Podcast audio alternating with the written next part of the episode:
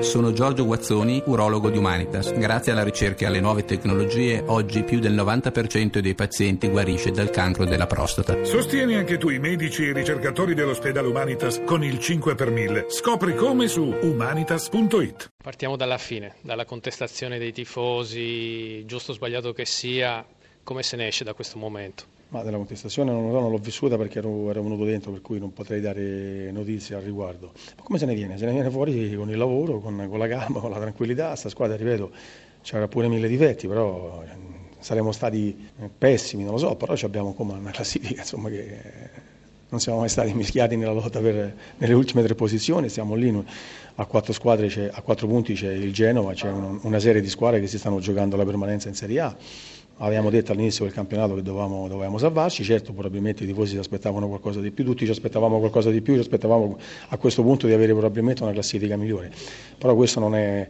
non è, non è avvenuto, non è capitato, credo che in questi momenti bisogna stare uniti più che, più che dividerci, perché comunque, ripeto, tra tante difficoltà e con tutti i problemi che ci abbiamo avuto e comunque saremo stati anche non so che cosa, però insomma questa squadra ha sempre navigato a a distanza di sicurezza da, da un discorso salvezza, per cui, però va bene così, che devo dire. Nello spogliatoio è venuto il patron Pozzo, le ha detto qualcosa, ha detto qualcosa alla squadra?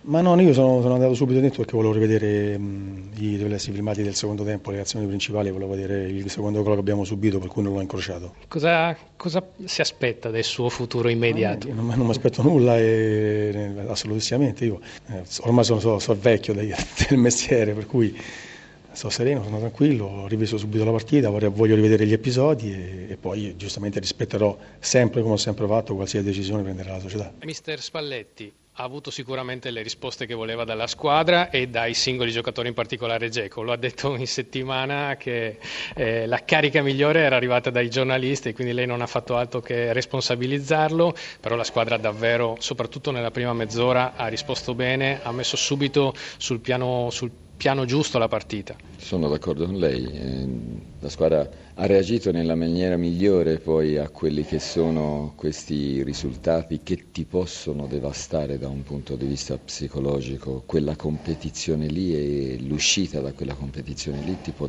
creare dei contraccolpi enormi. Il fatto che si siano ripresentati in campo con la testa giusta e la, la voglia di determinare subito, di, la voglia di far accadere le cose è grandissimo merito che gli va fatto a questi calciatori. La striscia vincente e la risposta di oggi le fanno pensare le fanno soprattutto credere che insomma, anche, il anche, il secondo posto non è sicuramente un'utopia.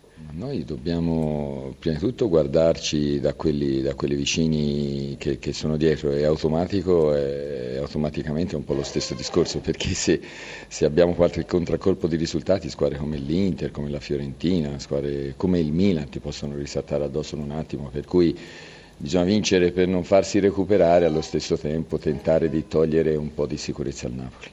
Non è stato però il giorno migliore per rivedere il suo vecchio Friuli? Insomma, è sempre un, una cosa emozionante ritrovare tante persone serie con le, quasi, con le quali hai lavorato bene, però poi eh, il pensiero va, va, alla mia squadra e noi abbiamo bisogno di questi risultati. Insomma, ecco, grazie.